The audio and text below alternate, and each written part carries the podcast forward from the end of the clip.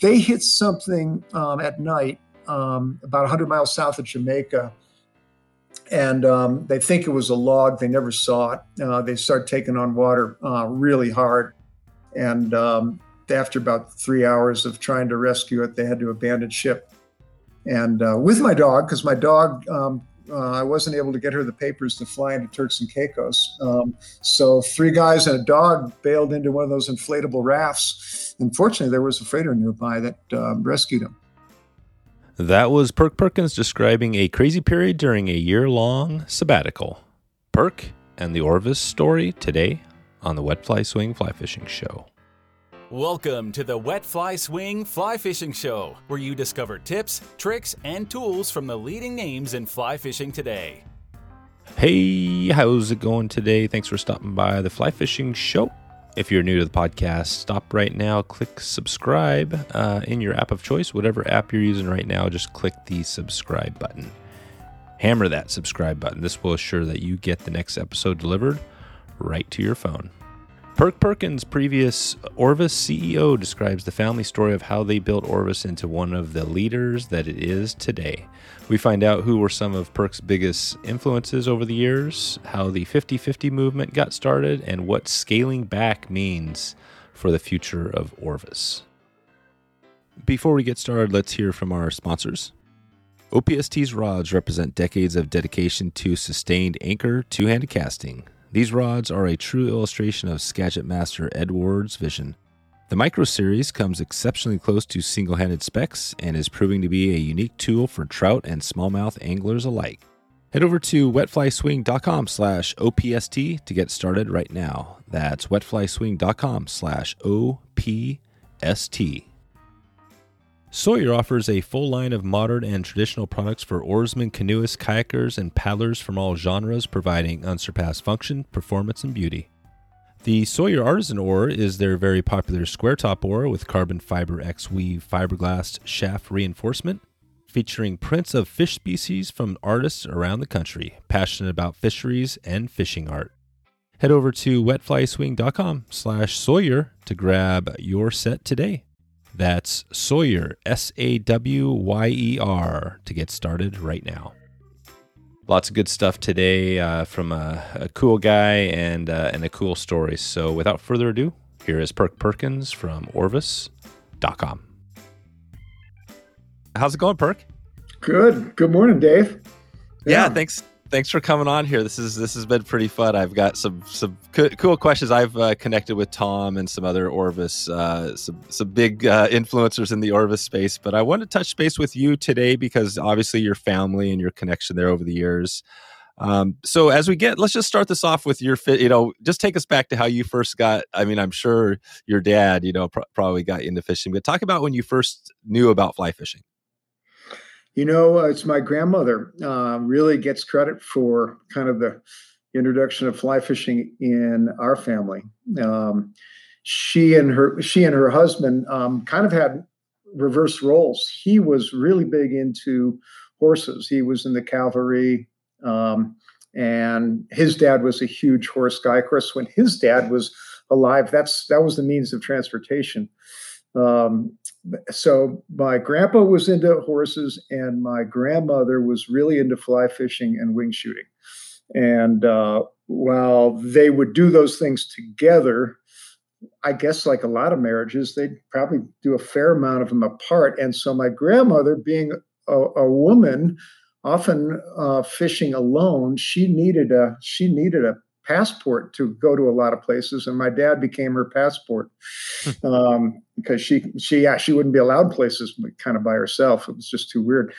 Um, so she introduced my father to fly fishing, and really she introduced me to fly fishing. I remember going to over to her house um, on a Sunday afternoon, and I was probably six or seven, and her teaching me to fly cast on the on the lawn. Um, mm. And I remember her taking me on my first trout fishing trip.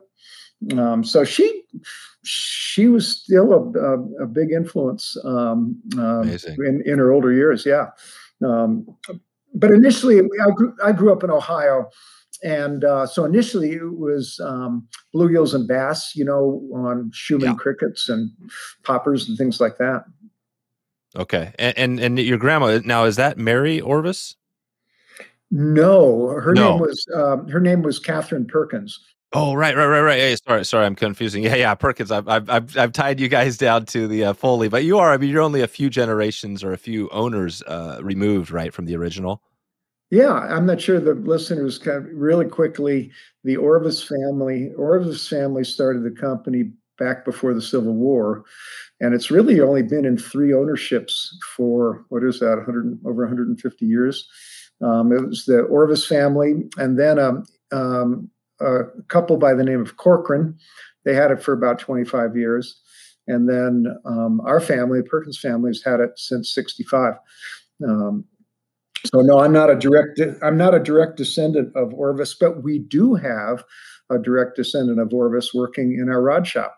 Oh, wow. Yeah, Amazing. Okay, so yeah, th- this is cool because, I mean, that's really amazing right there, right? Mary Orvis. I always think when I think of Orvis, the beginnings Mary, because of what she did, and then and then your grandmother, right? And then you also have the Orvis 50-50 movement, which is another thing you you are all you know leading on. Um, and we'll get into that a little bit later, but I just want to touch to start us off. So.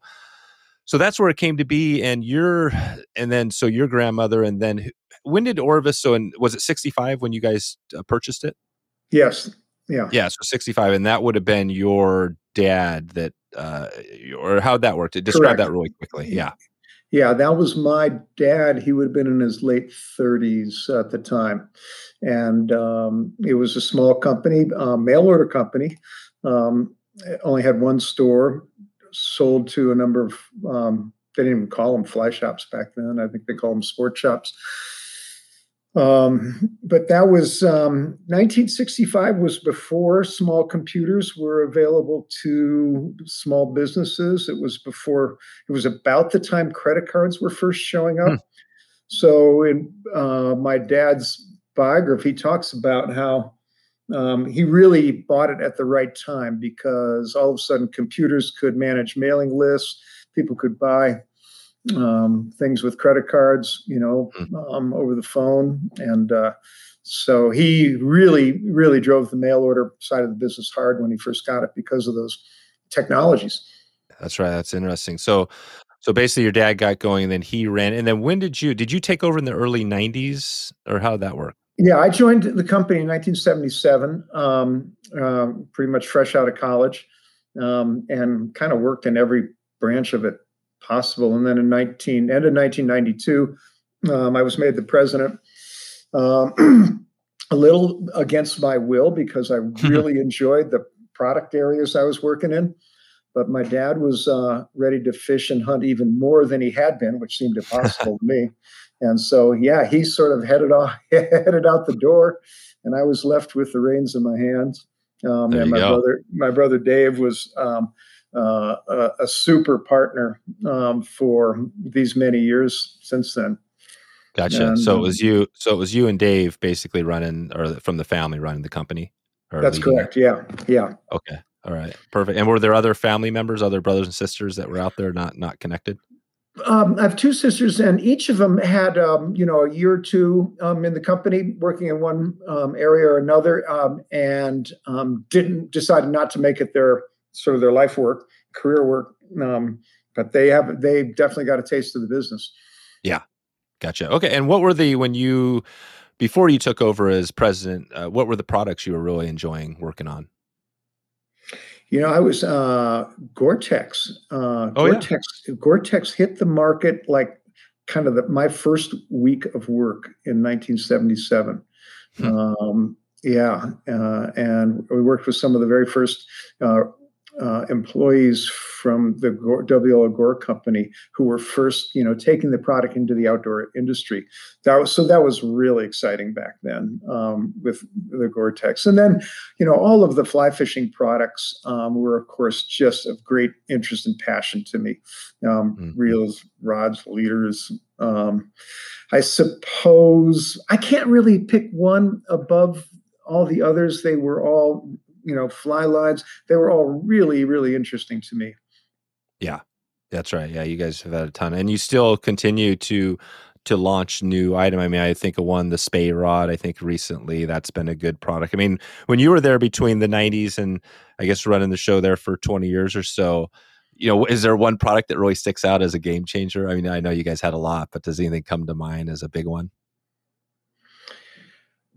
I think the advances in in the carbon fiber technologies um, were yeah. certainly the most interesting. They took the most R and D um, involvement. They were actually some of the most challenging because, as you may know, the fishing rod industry is almost a byproduct um, to the aerospace industry when it comes to carbon fiber technology. So we get we get sort of the remnants of the, of the technologies that have been developed for the larger industries. So getting, you know, getting the attention of the manufacturers and the carbon fiber suppliers with our relatively small orders, um, that takes that takes a lot of relationship work. That's right. And, and is that something? I mean, for yourself, is that something you you kind of prided yourself on being good with the relationship stuff, or do you enjoy that? Oh, absolutely. Yeah, yeah.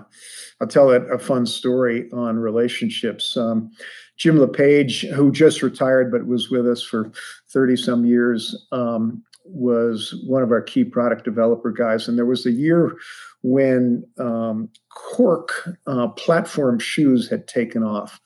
And we could not get quality cork for our rods. Um, it, I mean, we could get this kind of crummy cork that you had to fill a lot. But um, and so we asked Jim. We said, Jim, we got to get some cork. So he went over to Portugal, where it all comes from, and he went and visited the three major cork suppliers. And he said at the end of the week he was empty-handed. He, they all just told him mm-hmm. tough luck. He was out to dinner with one of them the last night. Um, they had uh, had a nice dinner, and they got talking about foosball. And it turns out Jim loved to play foosball, and the family loved to play foosball. So that you know, after dinner, late at night, they invited him back to the house to play foosball and he sealed the deal on the hmm. cork nice. probably one o'clock in the morning after a foosball match. Was, there you go. so relationships are are God as important as technology. Yeah. Yeah, that's awesome. That's perfect. Okay. Well, I mean, there's so many, you know, ways I could take this and, you know, the challenges with only an hour trying to dig in, you know, we can't get into everything. So I wanted to keep it focused and, we are going to touch a little bit on the fly shops and um, and I think the 50-50 movement. But I did see a note. I think you might have sent this on the email, but the most underrated fish. I always love to dig into a topic that is kind of you know more a little more specific. And I wasn't even sure which. I have a couple of guesses, but do, do you have a, a species in mind, or is that a few species that are underrated? I have two that I'm a huge champion of: um, the smallmouth bass and the uh, barracuda. Um, I think are yeah. And, and, there are a lot of, I mean, they have their share of fans, um, but I don't think most people realize what great fly rod fish they are. Yeah, that's awesome. Well, let's let's keep on just for this. We've talked a lot about salt, both you know fresh and salt, but I've actually got uh, Mike Schultz coming up soon, who's also a smallmouth uh, expert, and I, and we're gonna dig in there. So let's think as we're going moving through this. I might touch on little, some smallmouth questions for you as we go, and maybe that relates to to Orvis and what you guys do.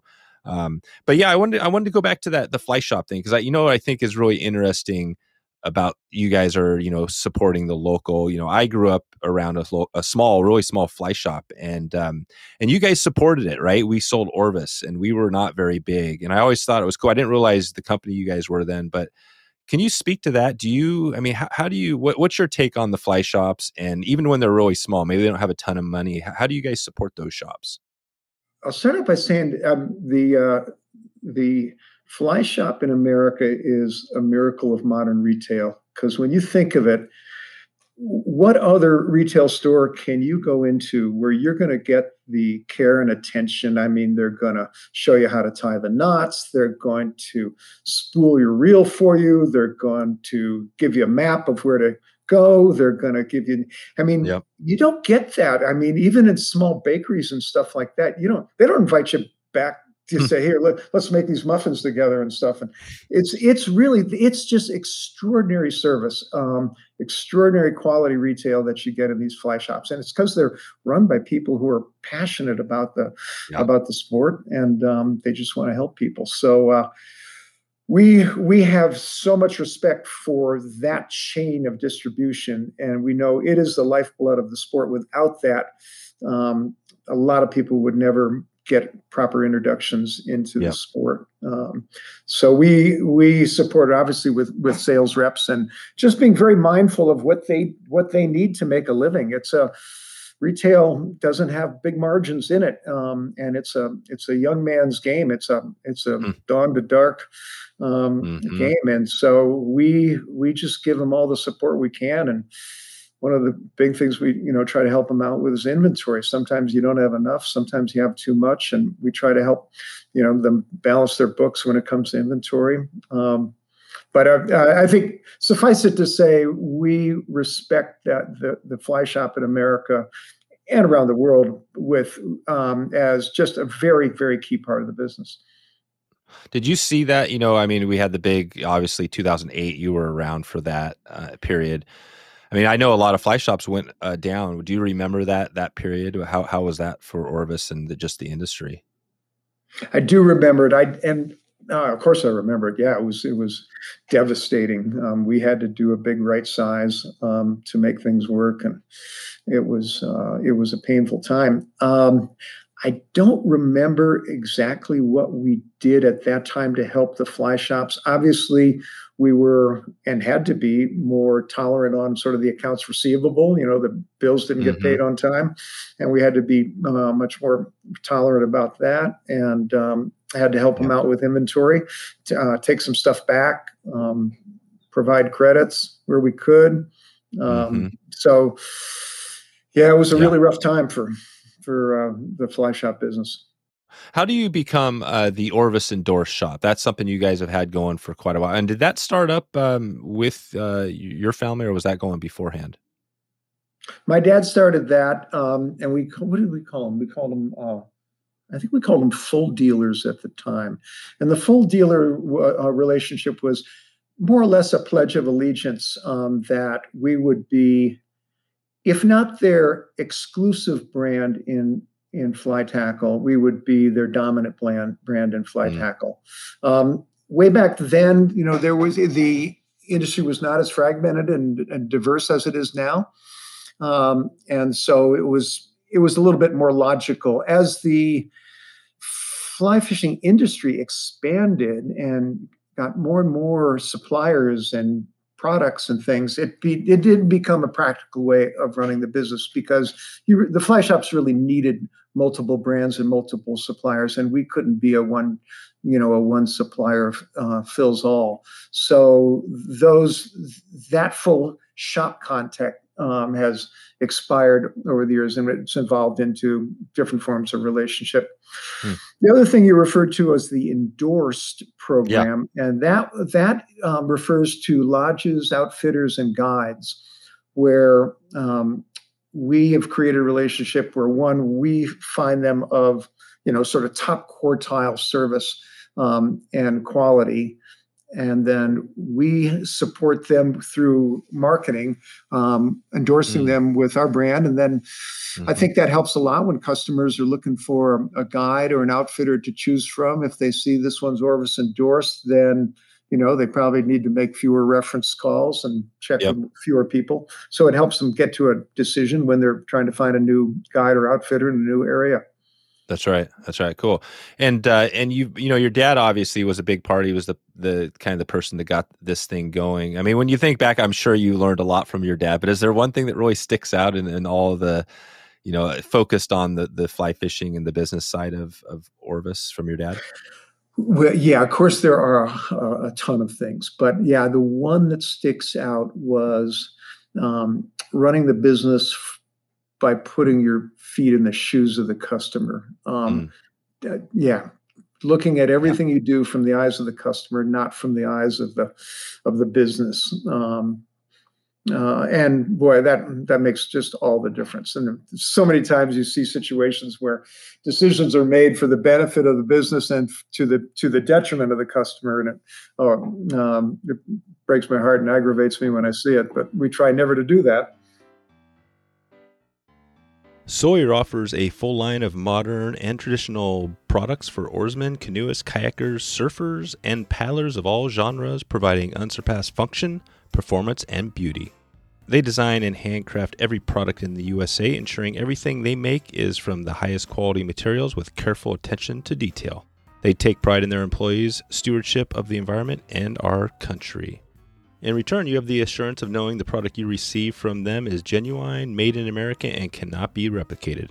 I've been using Sawyer products for a long time now, which is why I'm definitely excited to share them with you on the podcast here. I've been down some crazy technical whitewater and uh, mini fishing adventures that put me in places that were um, where I had to make a good move. And I, I love design, the power of the performance, and always knowing that um, I can count on that stroke, even when you need to make, you know, that one to get past the rock or whatever. You can always count on Sawyer for that. And you can count on them as well. Sawyer products are designed by paddlers, oarsmen, and surfers alike to fully meet your performance needs. Pick up one today and experience the feel of water. Head over to wetflyswing.com slash Sawyer to grab your set today. That's Sawyer, S A W Y E R, wetflyswing.com slash Sawyer to get started. Okay, now back to the show. Yeah, no, that's right. That's and I think of this. I mean, that same thing with this podcast, right? I'm always thinking of the listener right now who's listening to this, and how do we serve them something. And I think for me, I think the history of Orvis is interesting because you you have been such an influencer, and you know, there's a lot of companies that probably can learn from what you have all done over the years, including you know, like we noted the 50-50 movement, right? That has been a big a big part of uh, a big challenge and a big part of what what is going on right now. What, how did that start? Did, did did that start during your time? Yes, it did. Um, yeah, and it um, the the idea, you know, had immediate traction within the company. That's not an idea, really. It's it was a, a, an evolution of of awareness. Um, one one of our endorsed guides, I think, deserves credit for making a quantum leap forward in that area, and uh, probably had to be 20 years ago. Lori Ann Murphy. Oh yeah. Was it, you know her? Oh, she, yeah, we just had her on the podcast. Okay, well, sure. She created Reel Women, and you know, all all women guides, um, not necessarily for all women clients, but they specialized in bringing women into the company. But by by making by putting a lot of hero guides out there as women, I think it really raised the image of the sport to women. Um, when the heroes are women, that that makes a big difference. Um, so she deserves a lot of credit, and we mm-hmm. gave her a Breaking Barriers Award a few years ago for for her early work on that. Um, but ever since then, we've we have tried to find ways to bring down the barriers and to make it more um, inviting and uh, receptive for women anglers. And yeah. in the 50 50 campaign, Steve Hempkins, who worked for us, I think really took hold of that a few years ago. And, and he set the 50 50 sort of slogan and yeah. and pulled a team together, um, which he, not being a man, not a woman, he's no longer involved mm-hmm. with, but he um, helped kick it off or was key in kicking it off. And um, I just want to say one of the one of the um, sort of interviews comments we got back early on you know we were we got all sorts of comments as i'm sure you do mm-hmm. um, yep. a lot of them negative, um, and um, some positive but one of the ones that really opened my eyes to the subtleties is a college student um, who was a keen angler um, out of cheyenne wyoming it was commenting how she said you know i wish i could just go into a fly shop and ask the people behind the counter, like the guys do, just, hey, how's the fishing been? Well, yeah. Women can't do that. There's, you know, it's like, well, of course they can do it, but they be looked at like, who are you? You know, you know, you have no right, right. to ask that question. And so little subtleties like that are are big barriers. Um, and so by having an all women group sort of steering this for us, it really helps us get at the at the subtleties. That's awesome. Yeah, and there's and since then there's now there's United Women on the Fly. There's some other great women's groups that are out there, and uh, yeah, I love digging into it um, for a number of reasons that I've talked about here in the past. But it's interesting, yeah, because I mean, you're able to take a stand, right? I mean, Orvis as a company, you're privately held, and I know Tom, when he was on the podcast, noted this. I'll put a link to that show, but you know, the fact that you're private, you can take a stand. It's kind of similar. I almost look at it as like Patagonia, right? I mean, with Yvon, you know, Chouinard doing his work, where he just says it's the right thing to do. You know, we should do this, and and it sounds like you guys did that. Is that? I mean, how did is that how you look at things like issues like this and conservation that you just take a stand when you have to? I'd say more and more so. And I'll give um, my son's generation, Steve Hempkins, Simon Perkins, Charlie Perkins, Hannah um, Perkins, I'll give them credit for for taking the more bold steps. I would say we, in my generation, we were a little more all inclusive, a little more timid about offending um, the mm-hmm. customer base. Um, uh, and uh, Yvon was, of course, a huge inspiration in that area.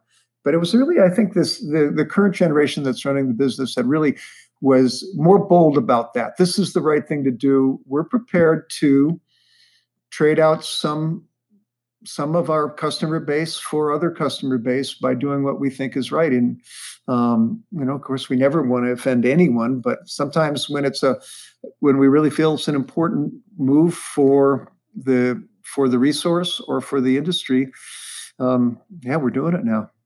That's yeah, that's amazing. I think again, you're just kind of leading out there, and it's a it's a way for the other companies to, to you know to follow and do some of the same stuff. We um, and there's been a lot of great movements out in the fly fishing space. There's um, one I just recently interviewed, um, uh, Bucky from the Fly Fishing Collaborative, which is this really you know really impactful program. But um, you know, he talked about how he's doing that because he thinks obviously it's the right thing to do. But a lot of other people are going to learn some great things they can do. I mean, have you seen other companies, other businesses following your lead out there, or even your sons now their their lead of what they've been doing, or do you think that's a a goal for you guys? We want to encourage other businesses to to make the steps for sure. Um, uh, we're being a larger company. I think we can take more chances, um, you know, um, and um, but I think I, I, still think more women guides um, are are one of the keys because they really sort of set the tone up high in the industry. They build the respect, you know, at the right level in the industry, and I and that's where we really encourage our outfitters, our endorsed partners to um, to try to bring on and train and and add mm-hmm. um, women guides to their programs. This is really cool. Well, um, I think Perk. I th- you know obviously, like I said, there's a bunch of ways we could take this. I I did want to dig, you know, a little bit into some of the people that we've heard. You know, I've got Phil uh, Monahan who's going to be coming on soon, and you know Tom Rosenbauers. But uh, I mean, when you were through your phase, when you were there, starting, I guess was it 1977, right? So you right. had a, a, good chunk there. I mean, are most of the people that are there? I guess now you were part of that process, right? You saw them come come and go. I mean, who who is other than Tom and and uh, Phil? Are there a bunch of other people that have been there for years that we we maybe haven't heard about because they're not on the social media? There are uh, most of them have retired or are at retirement age. Tom and I started within a year of each other um, oh, wow. Um, back in the mid '70s, um, and Tom's I think the same age I am. I'm 68, mm-hmm. um, and fortunately he hasn't retired. Yeah, that's right. Wow, he's going to be leaving. That's the that's the struggle. Once Tom leaves, how do you fill that guy's position? Oh, he's he's he's he's he's a you know he's a wonderful educator and so inclusive yeah. and stuff. So he's got some he's got some some um, men and women uh, coming along who are, are who are doing really admirable work um, in his same field of communications and education. So, um, yeah. but I, I, admire the guy so much. You know, as you know. Uh, we're old guys. We're supposed to not have new ideas. Uh, Tom comes up with new ideas all the time. So yeah. I just love the fact that being one of our most tenured employees, he's coming up with some of the freshest ideas in the business, and that's so unusual. That's great.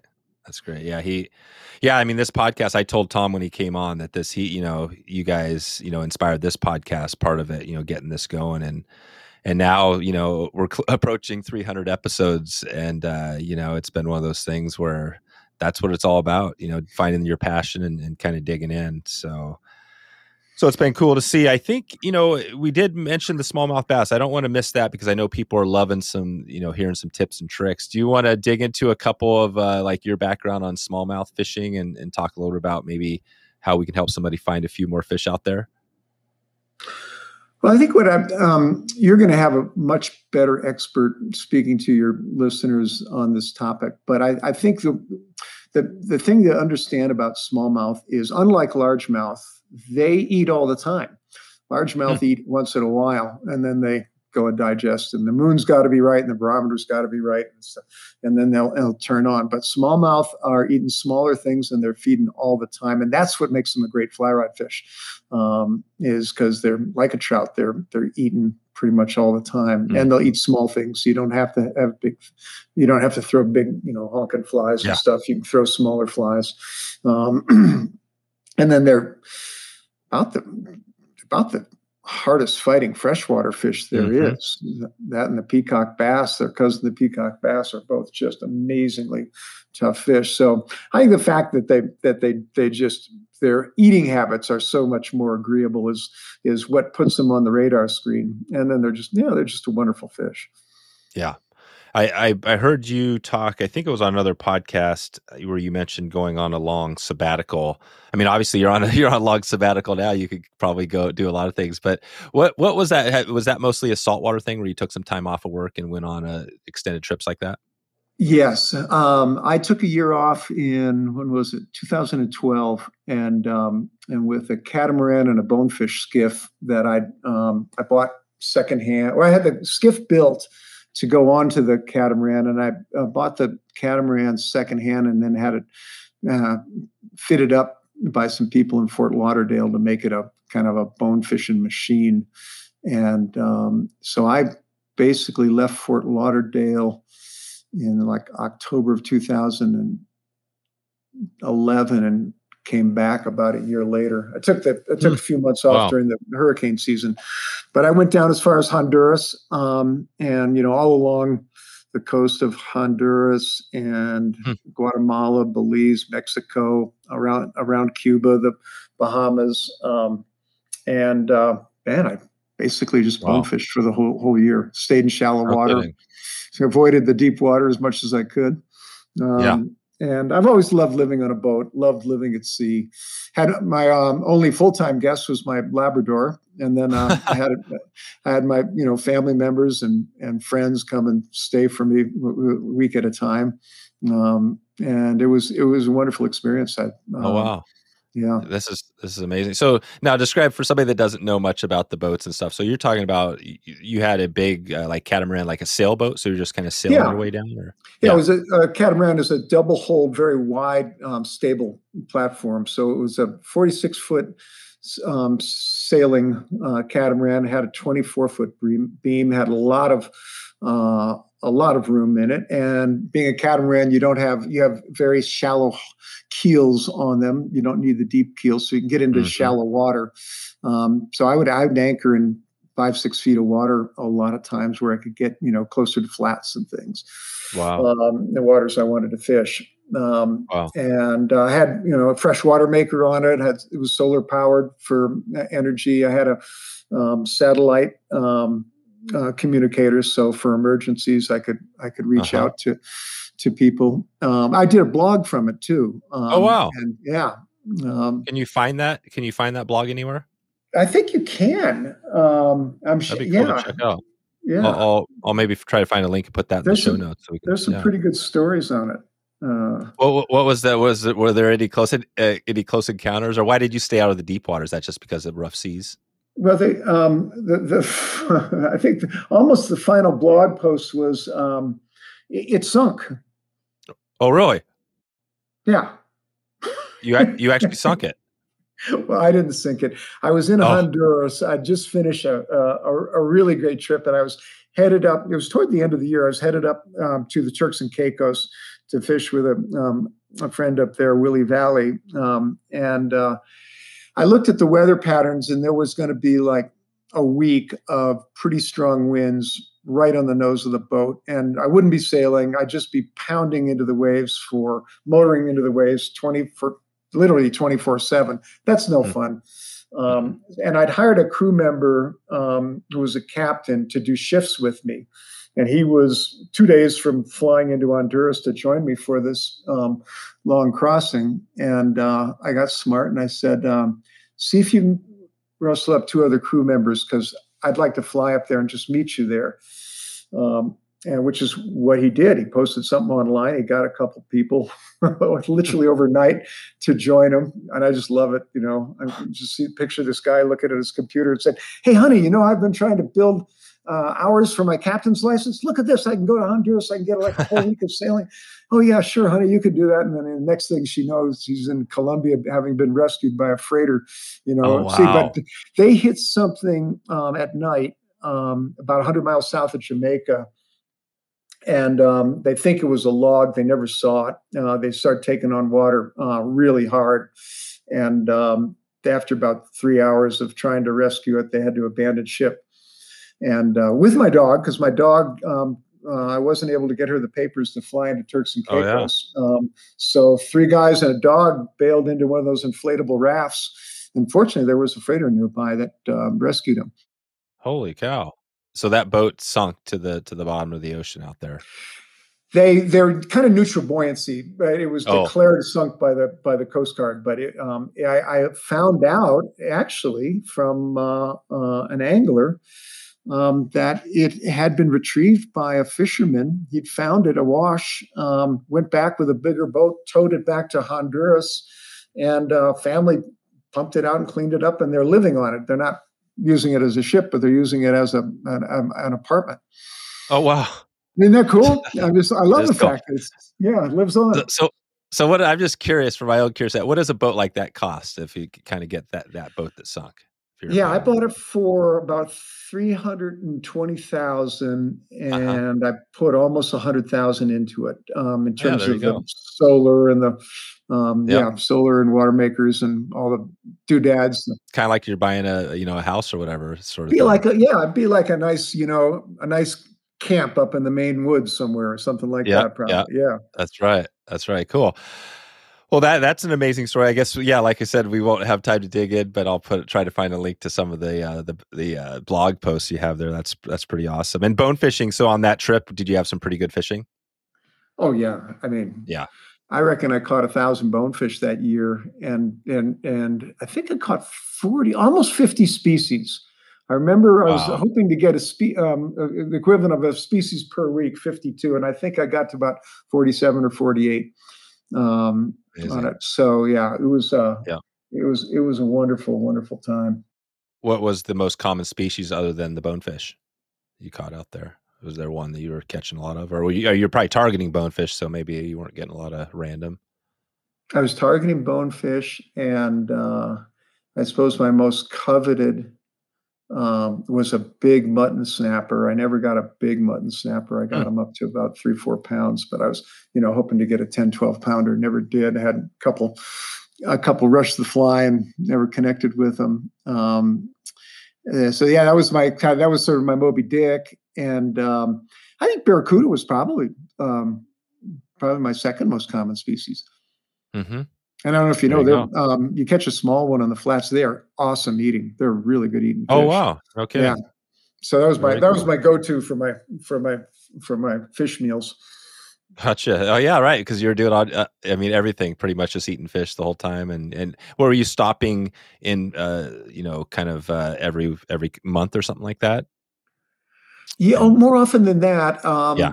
I would. I'd usually be in one place for a week at a time, and then I'd I'd move to another area. And uh, you know, through all my contacts from the many years at Orvis, um, you know, I knew a lot of guides and outfitters and lodges and stuff, so I could touch base with them and say I'm going to be there in three in your mm, area right. about three weeks, and um, yeah. they'd usually hook me up with something. And um, so I, yeah, it was, you know, it was, um, it was actually a, a, somewhat social time that way because I, I was able to drop in and see fair number of people that I'd met through the years. Well, I wanted to touch, you know, before we start to think about getting out of here, uh, you know, obviously your sons, and maybe you can talk a little bit about that, who's taken over because you were, you know, the president for a while there. And then um, do you have two sons or maybe talk about your family who's running the show now? Yeah. I have two sons, Simon and Charlie. Um, Simon's, I think, I'm, I'm going to be within a year of this. They're 38 and 35. Mm-hmm. Um, and then my brother's oldest daughter, Hannah, who I'm guessing is probably 33, 32. Um, all three of them are working there. Dave, uh, Simon is the president. Charlie is um, um, a strategist in the men's merchandising area. He's been in, uh, like we do with all the family members, try to try to get them in a lot of different parts of the business so they can you know they can understand mm-hmm. it holistically. And Hannah is in um, women's apparel product design. Mm-hmm. Um, and it's really exciting. I love love talking to him. But one thing I learned from from um, working with my dad for so many years is that you want to be real careful. Um, be clear which hat you're wearing when you're when you're talking to your your family who is in the same business. Are you wearing your business hat or are you wearing oh, your right. family hat? They, they need right. to be distinct. yeah. So you have to cut. You, you have to make the break when you're when you're I, at home. Or, yeah, yeah, yeah. I often, I, I used to go through the formality of saying, "Hey, I got my business hat on now." Um, yep. And now, uh, now we have a different thing. When they're, when they're talking business, they refer to me as Perk and not Dad. And when they're talking to me as um, as Dad, family, they refer to me as Pablo. Oh, there you go. Yeah. You go, so you, you, know you know by which name they're using, which which which hat they got on. Let's take a quick break for a word from our sponsor. OPST's Micro Series has been designed to pleasantly accommodate both single hand and two handed waterborne casts. Sporting single weld upper grips, switch style lower handles, a medium fast action, and a short length that makes almost anything possible. Uh, I've been swinging flies for trout with this uh, this lovely rod uh, with the Micro Series lately, and it's been really amazing. In fact, um, on my last dry fly trip, I actually put the uh, Skagit line away, grabbed an old reel with a five weight line. Uh, I think it was a weight forward line. Tossed that on this rod, and it casted. Uh, how did it cast? Was like a dream. Um, lots of power and a super delicate touch. It kind of feels like this rod pretty much does it all. So, um, so this is pretty amazing stuff. Whether you are swinging soft tackles, throwing heavy articulated streamers, or busting bushy salmon flies into the teeth of an afternoon breeze, these nifty little hybrid rods should have a permanent place in your quiver. Head over to wetflyswing.com slash OPST to get it started right now. That's wetflyswing.com slash OPST. Okay, let's get back to the show. And so, how do they? I mean, you're on the board, right? Are you still the? Um, are you kind of the uh, leading the board there, or what are you doing? You know, we did an interesting thing. I'm not. I'm no longer the chair of the board. Um, we wanted our independent board members to be really more assertive, um, especially after Dave and I had retired. And so we made changes. So we have all non-family members chairing the board as well mm-hmm. as the committees. Um, and Dave and I serve on the committees, but um, and it's really worked out well. Of course, it it helps Simon and Charlie and Hannah. They're you know they're not sort of reporting to their parents, um, and uh, and the board has been like super more engaged since we made that change. They've been really really strong. We've had, mm-hmm. we got mm-hmm. three women on the board, um, three independent women on the board, and and um, three independent uh, male members of the board, and um, hmm. it's uh, it's a real strong group of people. Amazing. Was that um, was that hard when you made the transition kind of slowly? I don't know if it was slow or fast, but out from president over and kind of out of the company to to hand it. I mean, I guess you had a lot of good people, so maybe it wasn't that hard. But what was that transition like? Well, that was one of the reasons I did the sabbatical. I wanted to test my ability to separate from the company because I'd worked there 40 years and and run it for 25 years, and I wanted to know if if there was mm. life beyond Orvis. Um, and uh, course, living on a bonefish machine, mm. it's pretty easy to find a life outside of outside of the business side of Orvis. Um, so that was past that test, and then also wanted to test the succession um, within the business. Um, in terms of you know how how it functioned without without me there. Um, amazingly, it functioned very well. Can you believe it? Mm-hmm. Yeah, um, just joking.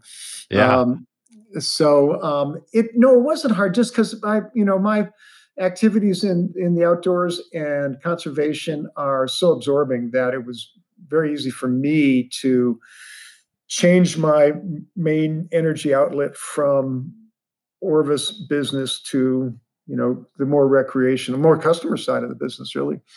Um, well, I'm curious. You know, this is kind of bigger picture, and now that you're out of it, you probably maybe don't think as much of the, about this. But you know, you've where Orvis is gone, right? You think back to you when your dad took over, uh, and then you got in there in '77. Then you move it into '92, where you're running the show, and now with your kids, I mean, where do you see Orvis going, say in the next 20, 30 years? Do, do you guys are you looking out and think about because it seems like you're just leading in so many places. I, I wonder how you you know keep improving.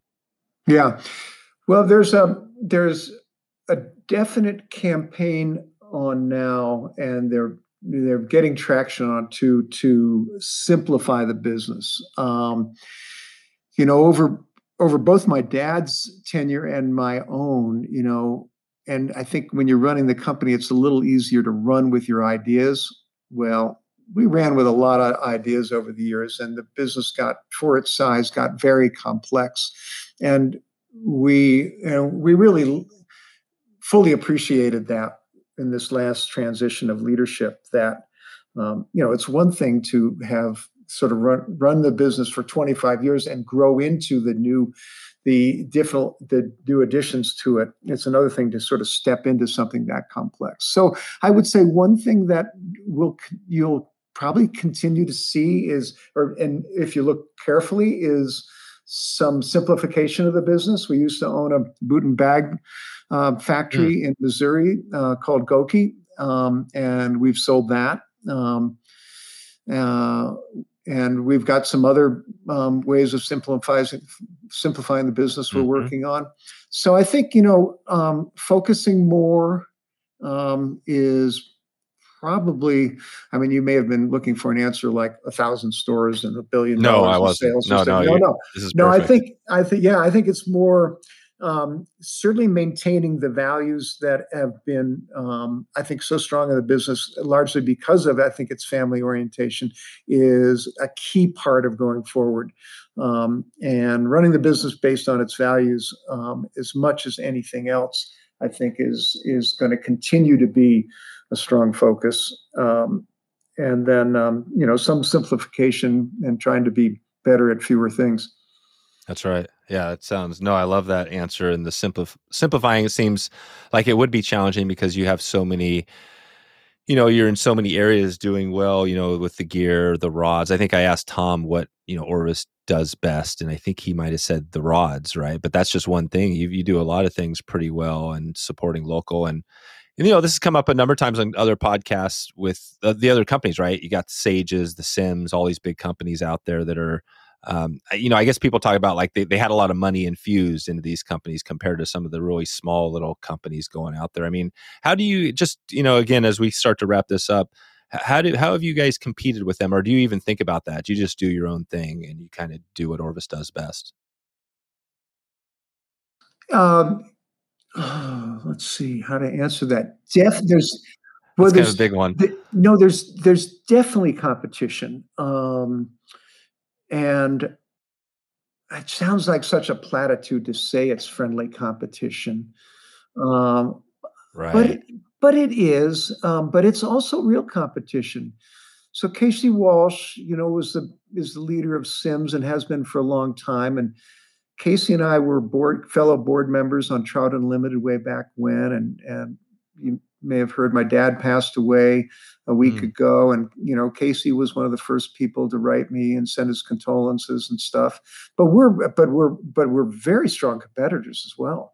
Um, yep. So yeah, yeah. Um, yeah, there's some there's you, know, you you help people where you can, where it sort of doesn't get in the way of your competition, and then other places, yeah, you're competing vigorously.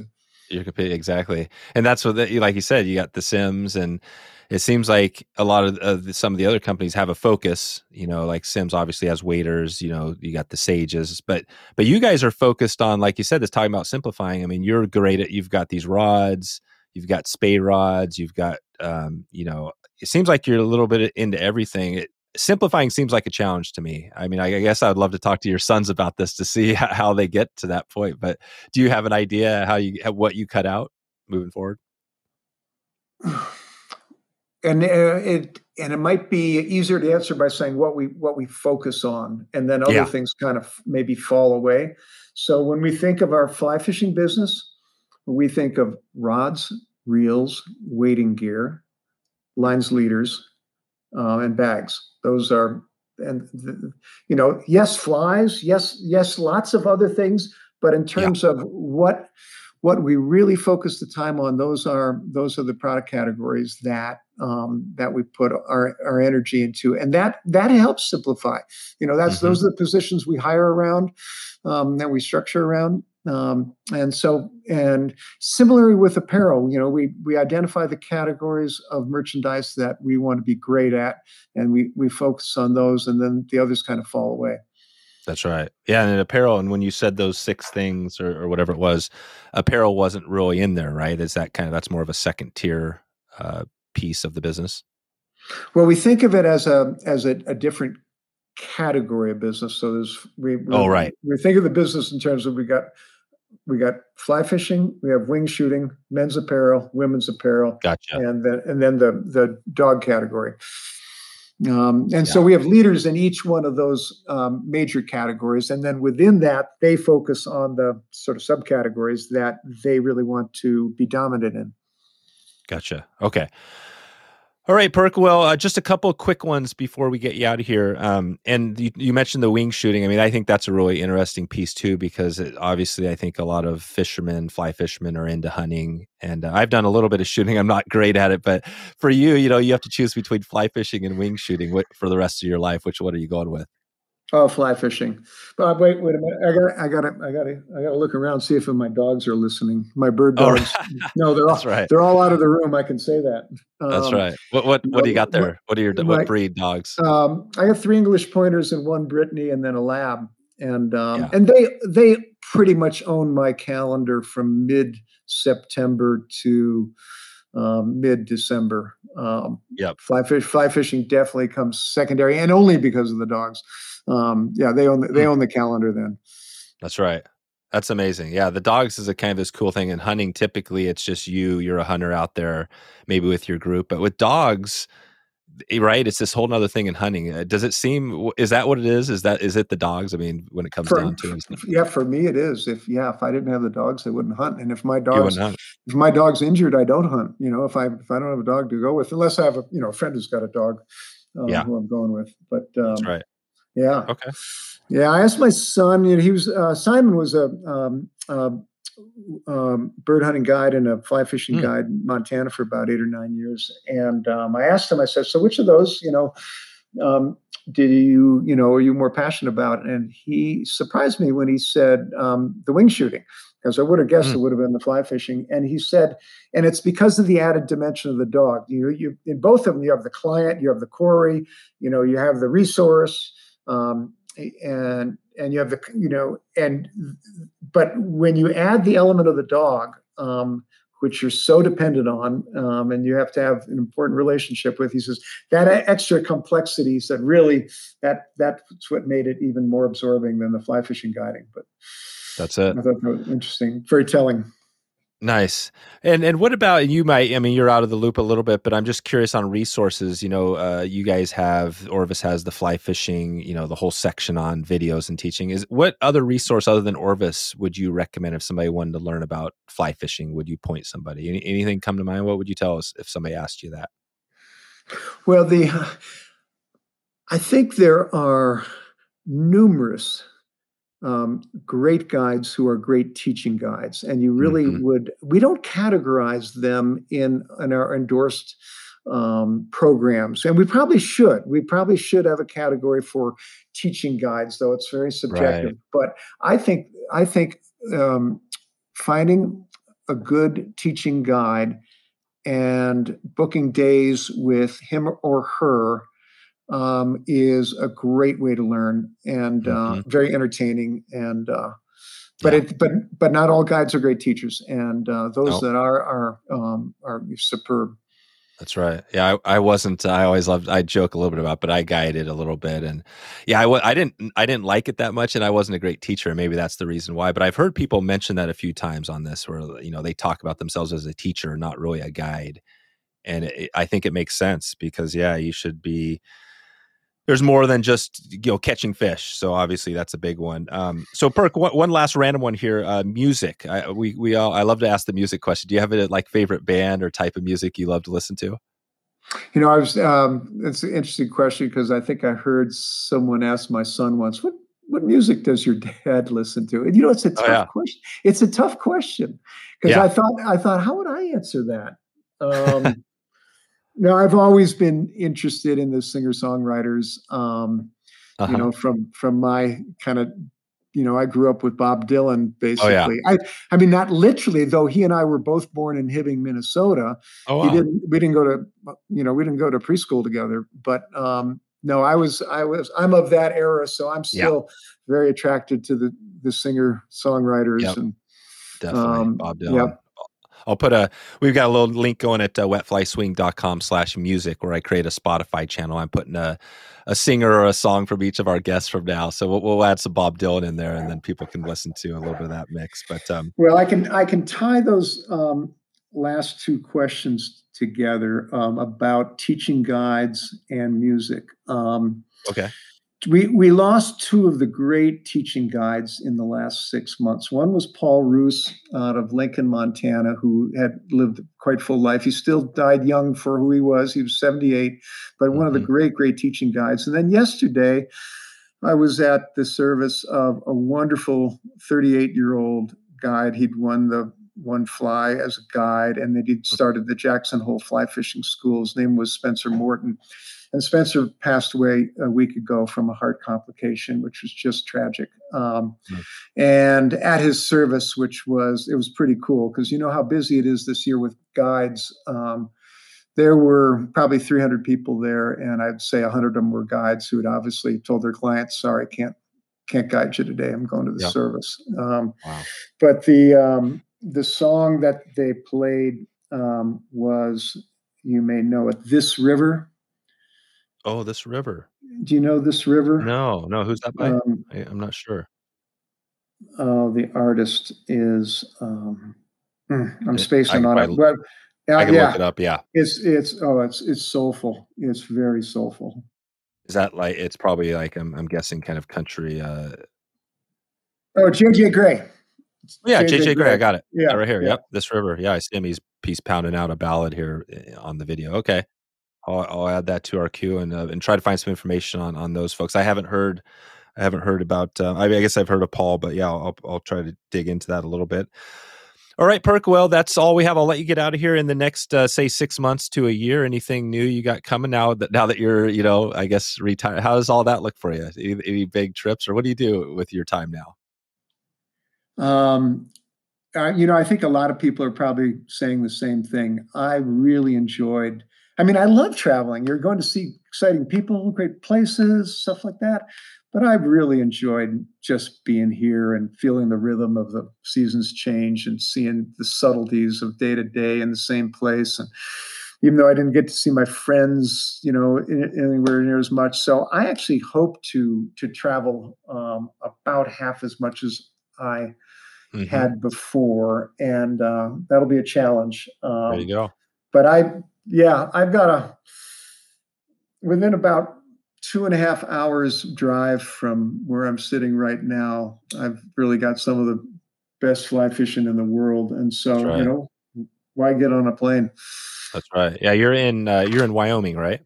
Yeah, I'm in Jackson, so I've got you know great waters in Montana, Idaho, and Wyoming, you know, all around me. Um, and uh, I just go through a lot of good tires on my 4Runner. That's right.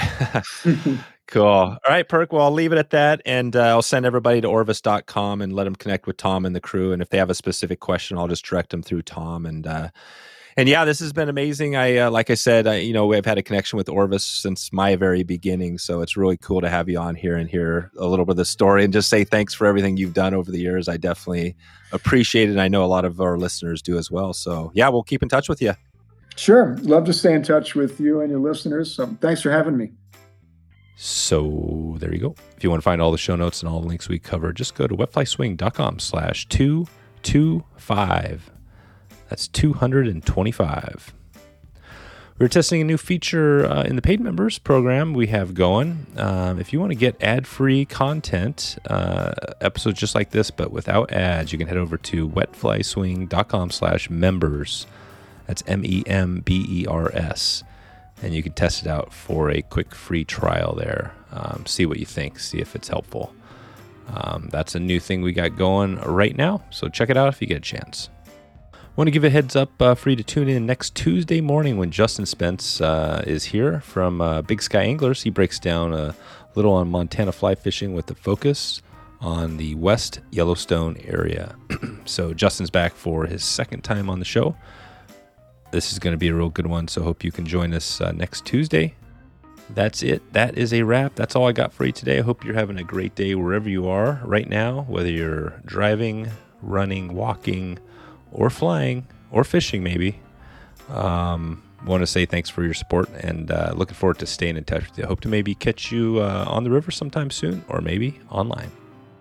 Thanks for listening to the Wet Fly Swing Fly Fishing Show. For notes and links from this episode, visit wetflyswing.com.